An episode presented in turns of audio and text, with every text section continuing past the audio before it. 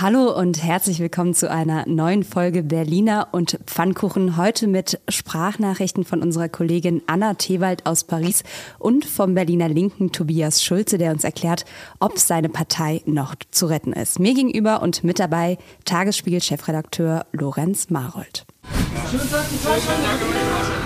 Ihre Wartezeit beträgt voraussichtlich 17 Minuten. Berliner und Pfannkuchen. Der Podcast vom Tagesspiegel Checkpoint. Wir starten die Episode heute nochmal mit dem kleinen, aber wie ich finde, sehr schönen und wichtigen Hinweis, dass ihr alle hier nicht nur zuhören, sondern auch mitmachen könnt. Der Podcast hier, der soll keine Einbahnstraße sein, sondern gerne zweispurig fahren. Wenn ihr also euren Senf zu irgendetwas loswerden sollt oder wollt, was auch immer, schickt uns sehr, sehr gerne eine kurze Sprachnachricht an die 0172 9939 576 und ja, setzt damit eure Themen in unserem Podcast. Zum Beispiel, Lorenz. Mmh, rettet das Tempelhofer Feld? Oder wann wird es mal endlich wieder Frühling? Frühling ist doch schon, guck doch mal raus. Also zumindest am Wochenende konnte ich mich nicht beschweren. Ganz schön kalt immer noch für Ende April, oder? Ja, aber also ich sag mal so, der Berliner Winter ist rum und der zweite Berliner Winter ist auch schon rum und deshalb bin ich da eigentlich mehr als zufrieden. Aber es wird immer später gefühlt und dafür dauert dann aber auch der Sommer immer länger. Das ist ja auch okay. Wozu ihr aber auf jeden Fall auch eure Meinung loswerden könntet, das ist die Berliner Friedrichstraße, die ja immer wieder heiß diskutiert wird. Ähm, ja, Lorenz, du musst keine Sprachnachricht schicken. Du kannst auch jetzt einfach kurz sagen, was du dazu denkst zu diesem seltsamen Verkehrsversuch in der Friedrichstraße. Also ehrlich gesagt, ich finde den Versuch, Flaniermeile Friedrichstraße durchzusetzen, für einen der unerträglichsten Euphemismen, die wir in der letzten Zeit erlebt haben. Also jeder, der die Friedrichstraße kennt, weiß, das ist keine und das wird keine. Und wenn es um Verkehrskonzept geht, dann muss man das anders angehen. Also den Verkehr einfach nur in die anderen Straßen zu verdrängen, wo die Straßencafés sitzen und jetzt alle im Dieselnebel rumhängen, das ist auch keine gute Idee. Ähm, ich finde es grundsätzlich gut, ähm, zu überlegen, wie man Durchgangsverkehr aus Kiezen raushält. Äh, an der Ecke das mit äh, einer Flaniermeile zu ummänteln, das halte ich für völlig gescheitert. Aber der Senat sagt doch extra, es ist eine Straße zum Verweilen und ein Ort der Begegnung. Bist du noch niemandem begegnet? Doch, ich begegne da vielen. Ich bin da auch sehr, sehr oft. Ich gehe da zum Einkaufen, zum Sport machen, radel auch manchmal durch, parke aber auch manchmal im Parkhaus um die Ecke. Das ist meistens ziemlich leer. Aber es ist eben keine Straße, wo man hinfährt, um zu shoppen, weil es gibt oben halt nicht nette Geschäfte. Ähm, die sind unten und die beklagen sich natürlich total, dass da keiner mehr hinfindet. Ähm, aber ehrlich gesagt hat auch vorher kaum einer dahin gefunden. Das hat nun auch nicht so sehr viel mit den Autos zu tun. Interessant ist ja, dass eigentlich der Senat versprochen hatte, bis April seine Auswertung zur Friedrichstraße äh, zu veröffentlichen. Das wird jetzt nicht mehr ganz klappen. Als 2. Mai heißt es, glaube ich, aktuell wird das Ganze vorgestellt. Stattdessen hat die Initiative Rettet die Friedrichstraße heute ähm, ein anderes Ergebnis vorgestellt. Das sind im Prinzip es ist ein Aktionsbündnis aus unterschiedlichen Vereinen, die die Interessen von Gewerbetreibenden in Mitte vertreten. Und die haben jetzt wohl 43 Unternehmen befragt, was sie so von diesem Projekt halten. 75 Prozent, das ist das Ergebnis, lehnen den Verkehrsversuch ab. Und nicht nur das, seit Beginn sollen sogar 15 Filialen geschlossen worden sein und fünf weitere Geschäfte würden über einen Umzug nachdenken. Naja, es kommt halt immer darauf an, wen man in so ein Panel einlädt. Ähm, jetzt haben wir auch noch ein bisschen Pandemie gehabt. Das heißt also, ob das nun wirklich an dem Verkehrsversuch lag, dass da Filialen geschlossen wurden, wage ich mal schwer zu bezweifeln. Also diese Gegend hat es ja schon immer schwer gehabt. Der Versuch auch mit äh, Galerie Lafayette und, und, und sehr teuren Angeboten, bestimmtes Publikum dahin zu ziehen, hat halt nicht funktioniert. Und für die anderen, ich sage jetzt mal, ähm, normalen Menschen, die jetzt nun nicht äh, für eine Handtasche irgendwie 5000 Euro ausgeben wollen, ist das Angebot, Angebot eben auch ein bisschen zu knapp nicht 5000 Euro für eine Handtasche wäre wäre das wohl in Berlin kein Mensch, weiß es auch nicht. Naja, ähm, an der Stelle würde ich sagen, zitieren wir einfach nochmal Franziska Giffey, die das Ganze ja schon so ein bisschen vorne weggenommen hat, was sie von diesem Projekt hält. Ähm, das muss eine gewisse Schönheit haben, eine städtebauliche Qualität, die der Weltstadt Berlin auch gerecht wird, hat sie im Januar gesagt. Und das ist im Moment nicht der Fall. Hat sie mal recht. Ping-Pong-Zeit. Bald können wir gänzlich auf menschlichen Kontakt beim Einkaufen verzichten. Ein Berliner Start-up entwickelt einen Roboter, der Lieferboten ersetzen könnte. Der würde uns dann die Pizza, Rewe-Einkauf oder Medikamente von der Apotheke, Apotheke bequem an die Haustür bringen, es sei denn, er rammelt mit einem Fahrrad oder einem Auto zusammen. Zu Hause bleiben muss, wer Corona hat, bald möglicherweise nur noch fünf Tage. Laut RBB will der Berliner Senat die Isolationszeit verkürzen. Einzige Voraussetzung, die Infizierten müssen 48 Stunden symptomfrei sein. Tja, wer kann diese ganzen Regeln auswendig lernen noch? Also krank sind bekannterweise ja nicht nur Menschen, sondern manchmal auch das System. Hunderte Beschäftigte aus den Berliner Kliniken haben am Montag vor dem Abgeordnetenhaus protestiert. Immerhin, Gesundheitssenatorin Ulrike Gothe räumt Defizite in der Krankenhausfinanzierung ein. Die im Haushaltsentwurf avisierten Mittel seien für alles, was notwendig wäre, nicht ausreichend. Diagnose gestellt, Perspektive gesucht. Apropos Perspektive, morgen tagt zum allerersten Mal in der Berliner Geschichte der Klimabürgerinnenrat in Berlin. 100 Berlinerinnen und Berliner wurden da ja zufällig ausgewählt, um über die klimapolitische Zukunft der Hauptstadt zu diskutieren und zu entscheiden. Wir sind gespannt. Wir auch. Klimatechnisch clever ist es ja durchaus, das Auto mal stehen zu lassen. In Berlin kostet das mit einem Anwohnerparkausweis lächerliche 10,20 Euro im Jahr. Zum Vergleich in München und Köln sind es 30 Euro, Amsterdam 567, Stockholm 1309, da kriegt man schon der Friedrichstraße eine kleine Einkaufstasche. Ähm, der Berliner Senat hat das Problem erkannt und will laut Koalitionsvertrag bis Ende 2023 eine jährliche Gebühr von 120 Euro umsetzen. Die Deutsche Umwelthilfe fordert das Doppelte. Ja, mit sinnvollem Geld geht es auf jeden Fall weiter. 1184 Euro haben Gefangene der Jugendstrafanstalt Berlin in einer Spendenaktion gesammelt, um die Geflüchteten aus der Ukraine zu unterstützen. Am, am, so, Anstaltsleiter Bill Borchert, es ist äh, nicht immer so ganz einfach hier, kommentiert, viele Gefangenen verfügen nicht über hohe finanzielle Mittel. Da kann eine Spende durchaus schon eine spürbare Einschränkung im Haftalltag bedeuten. Eine kleine Einschränkung gibt es in diesem Jahr auch für die Besucherinnen und Besucher der Berliner Freibäder. Weil das Wasser durch russisches Erdgas geheizt äh, wird, will man die Temperatur in den Sommerbädern um zwei Grad absenken. Ein bisschen frieren für den Frieden oder schneller schwimmen.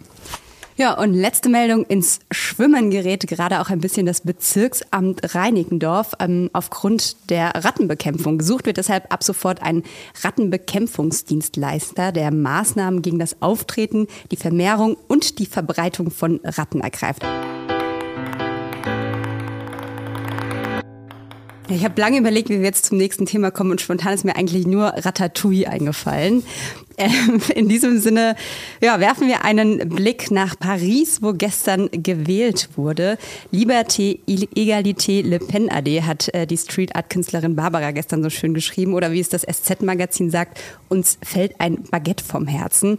Emmanuel Jean-Michel Frédéric Macron hat die Präsidentschaftswahl in Frankreich mit einem fulminanten Schlussspurt doch noch gewonnen. 58,5 Prozent der Stimmen hat er geholt in einer Stichwahl gegen die rechtsextreme Marine Le Pen. Ja, kann man sich freuen, weil Europa scheint gerettet. Es ist auch wahrscheinlich eine Abstimmung gegen Putin. Ähm, aber auf der anderen Seite kann man sich nicht wirklich freuen über 42 Prozent Wählerinnen und Wähler für Marine Le Pen.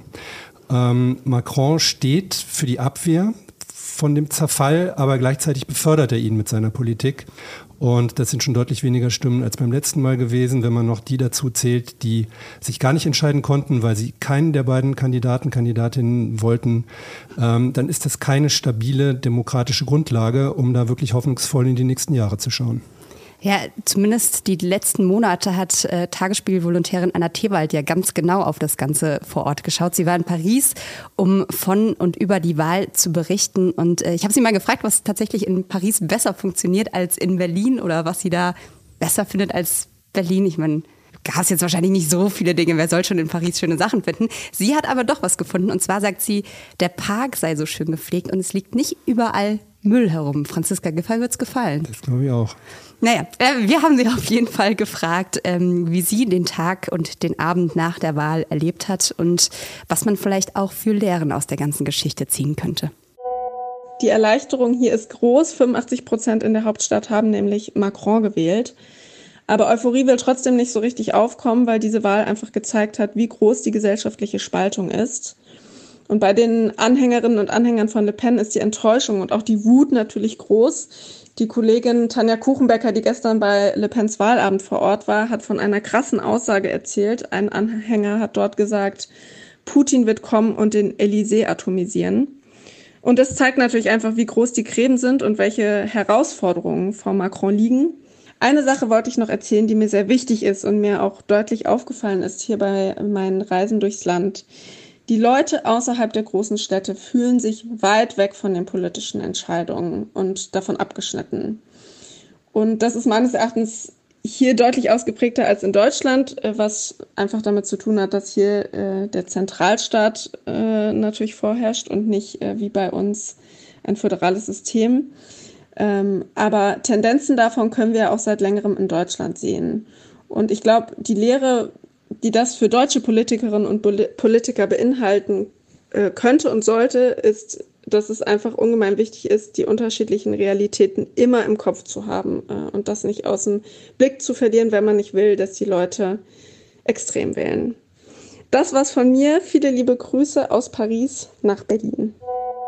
Ja, Anna war ja nicht nur in Paris, sondern die ist ja tatsächlich rumgekommen, hat sich eben vieles angeschaut, ist auch im Land rumgekommen und hat eben tatsächlich auch die Folgen der Globalisierung dort gesehen, bei den, vor allen Dingen bei den Bauern, bei den Weinbauern zum Beispiel die sich einfach nicht mehr finanzieren können, die aufgekauft werden, verdrängt werden von großen Unternehmen und dann einfach nicht mehr wissen, wohin mit sich und ihren verfallenen Dörfern. Und es kümmert sich einfach niemand wirklich drum, weil eben tatsächlich alles Paris zentriert ist. In Ansätzen haben wir das Problem auch. Ähm, und ähm, wir haben noch die Parlamentswahlen in Frankreich vor uns. Da bin ich mal sehr gespannt, wie das ausgeht.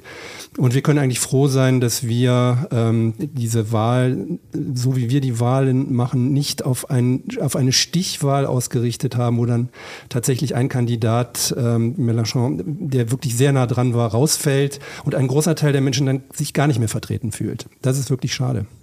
Ja, es gab ja auch eine Menge Leute, die einfach gar nicht mehr abgestimmt haben. Ne? Also das ist ja genau der Fall. Ich weiß gar nicht, wie, wer würde wohl in Deutschland, ja, ich weiß nicht, kann man sich vielleicht auch gar nicht genau vorstellen. Aber interessant ist ja auch diese Stadt-Land-Geschichte, äh, die sie da erwähnt hat. Das zeigt sich so ein bisschen auch, wenn man sich Berlin anguckt und die Berlin-Wahlergebnisse. Da ist, ähm, ja, ich sag mal, Berlin noch ein bisschen makroniger als äh, Paris es ist. Es waren knapp 19.830 Franzosen und Französinnen, die hier zur Wahl registriert waren. Knapp 11.500 haben ihre Stimme abgegeben. Auch da übrigens interessant, weil du gerade Mélenchon genannt hattest. Da haben in der Vorwahl relativ viele Mélenchon gewählt. Die sind jetzt vielleicht auch gar nicht mehr zur Wahl gegangen. Es waren nämlich nur noch 57,63 Prozent, die überhaupt gewählt haben. Und von diesen 57,63 Prozent haben sage und schreibe 94,99 Prozent für Macron gestimmt. Wahnsinn, der hätte hier fast eine absolute Mehrheit gehabt. Naja klar, das liegt auch ein bisschen daran, dass natürlich sagen wir, die Franzosen, die in Berlin leben, auch davon profitieren, dass wir die EU haben. Und das sah man auch bei den Abstimmungen in England zum Brexit. Ähm, die Universitätsstädte, da war es auch ähnlich hoch, da war es völlig klar, die leben davon, dass es diese Freizügigkeit gibt. Und die haben natürlich die Sorge, ähm, dass sie beispielsweise auch nicht mehr so problemlos hin und her fahren können oder auch hier nur leben können. Deswegen ist diese Abstimmung so gar nicht so überraschend, aber zeigt eben dieses auch dieses Stadt-Land-Problem nochmal ganz deutlich. Ja, und wenn man dann wiederum nach Russland guckt, äh, da haben tatsächlich 58,32 Prozent der, ich sag mal jetzt Russland-Franzosen, Grüße an Gérard Depardieu an dieser mhm. Stelle, ähm, Marine Le Pen gewählt. Das waren wahrscheinlich er und seine Freunde. Ja, wahrscheinlich hat er einfach so viele Freunde, die hat er alle mitgesteppt. Ähm, naja, bleiben wir erstmal dabei und kommen zum nächsten Thema, was auch sich so ein bisschen mit der Frage beschäftigt, wie erreicht man eigentlich die Menschen und hat man eigentlich ein Thema, mit dem man die überhaupt erreichen kann?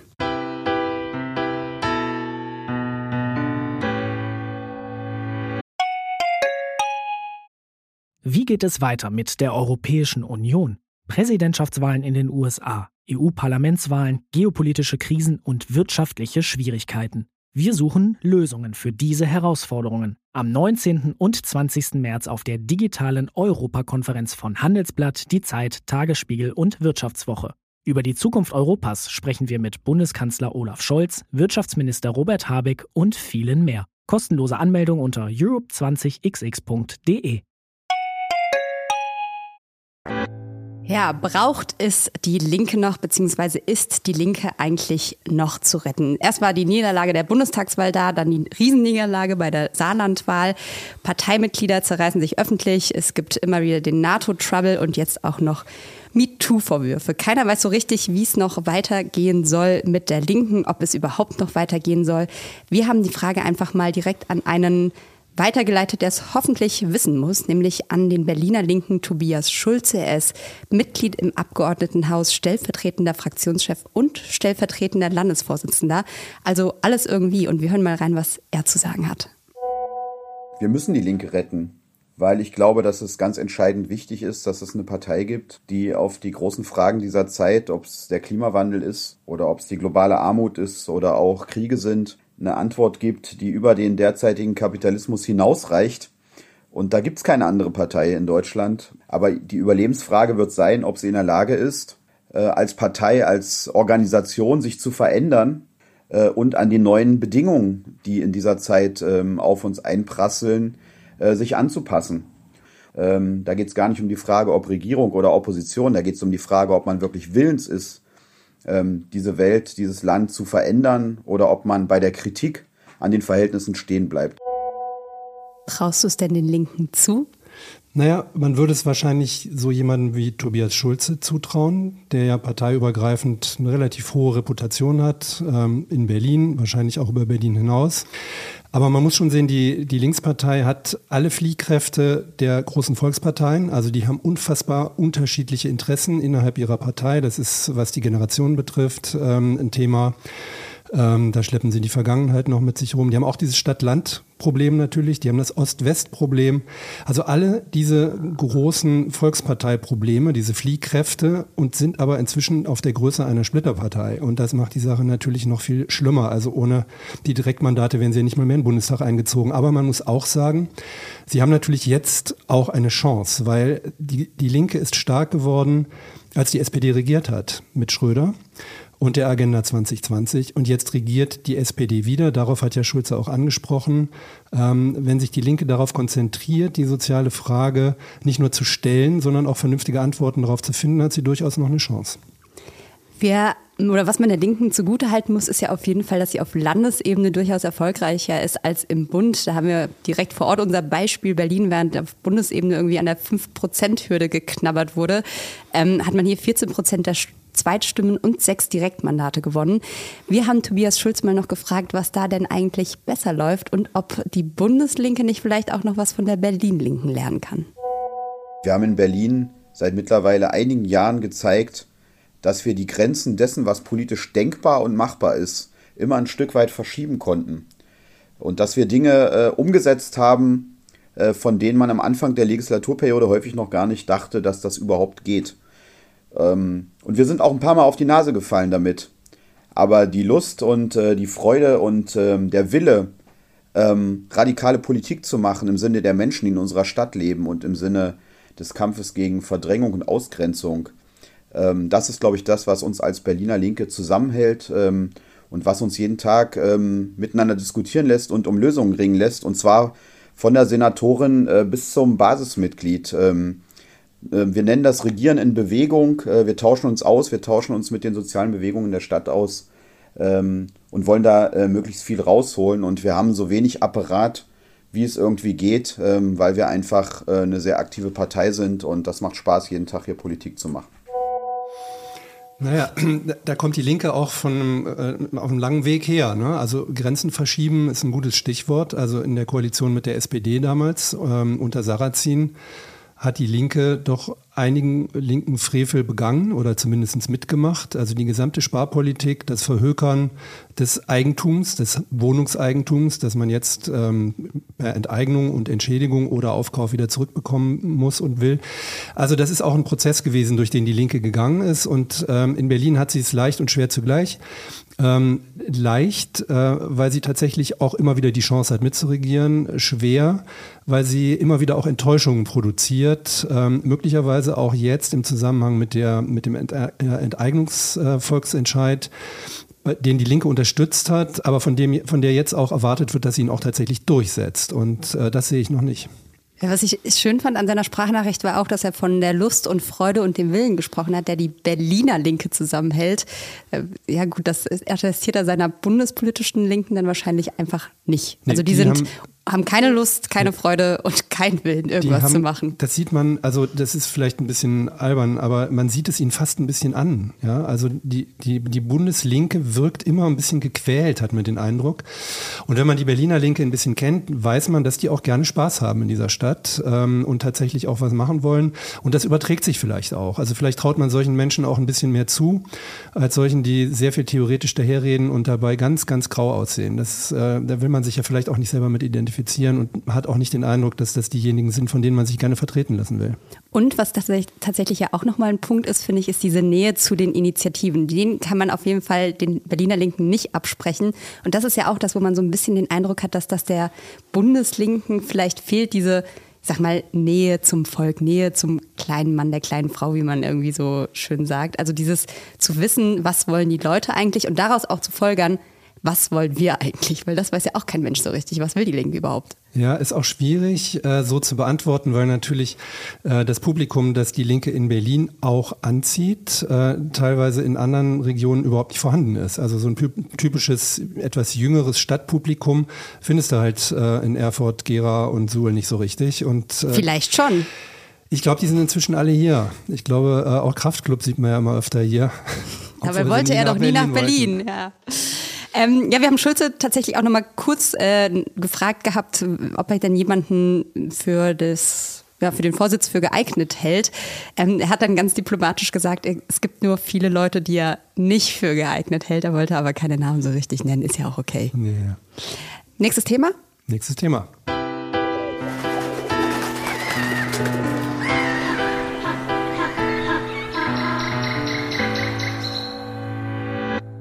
Happy Welt-Pinguintag. Ja, heute ist Weltpinguintag und deshalb kommt unsere letzte Sprachnachricht heute auch aus dem Berliner Zoo. Ja, hallo, mein Name ist Nico Heidemann. Ich bin hier Tierpfleger im Berliner Zoo und auch für die ähm, Pinguine hier zuständig. Meine Lieblingspinguine sind äh, die Felsenpinguine. Da haben wir zurzeit fünf Stück und äh, die sind sehr zutraulich, äh, fressen super aus der Hand. Man kann sie auch zwischendurch mal anfassen und äh, ja, die sind auch lustig anzuschauen, weil die ja super springen können und auch sehr, sehr schnell unterwegs sind. Und man muss immer mal gucken, dass man nicht auf sie rauftritt, weil sie halt auch durch die Beine laufen. Ja, das war es dann eigentlich auch.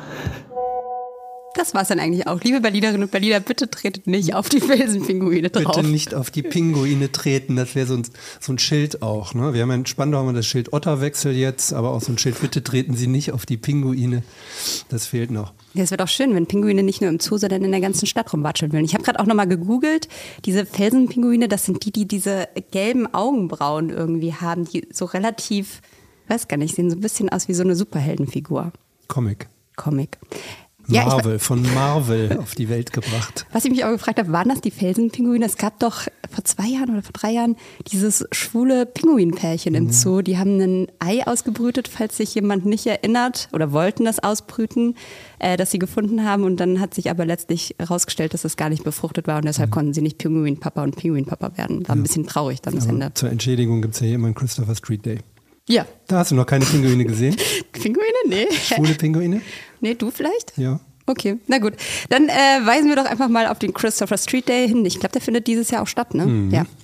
Ähm, und wünschen einen schönen restlichen Montag, einen guten Dienstag. Mhm. Und, und wir sehen uns wieder am Mittwoch. Bis Nein, dahin. Wir hören uns. Wir hören uns. Tschüss.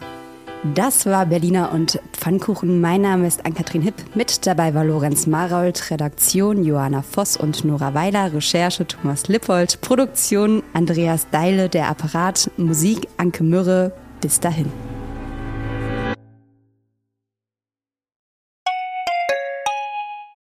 Wie geht es weiter mit der Europäischen Union? Präsidentschaftswahlen in den USA, EU-Parlamentswahlen, geopolitische Krisen und wirtschaftliche Schwierigkeiten. Wir suchen Lösungen für diese Herausforderungen. Am 19. und 20. März auf der digitalen Europakonferenz von Handelsblatt, Die Zeit, Tagesspiegel und Wirtschaftswoche. Über die Zukunft Europas sprechen wir mit Bundeskanzler Olaf Scholz, Wirtschaftsminister Robert Habeck und vielen mehr. Kostenlose Anmeldung unter europe20xx.de.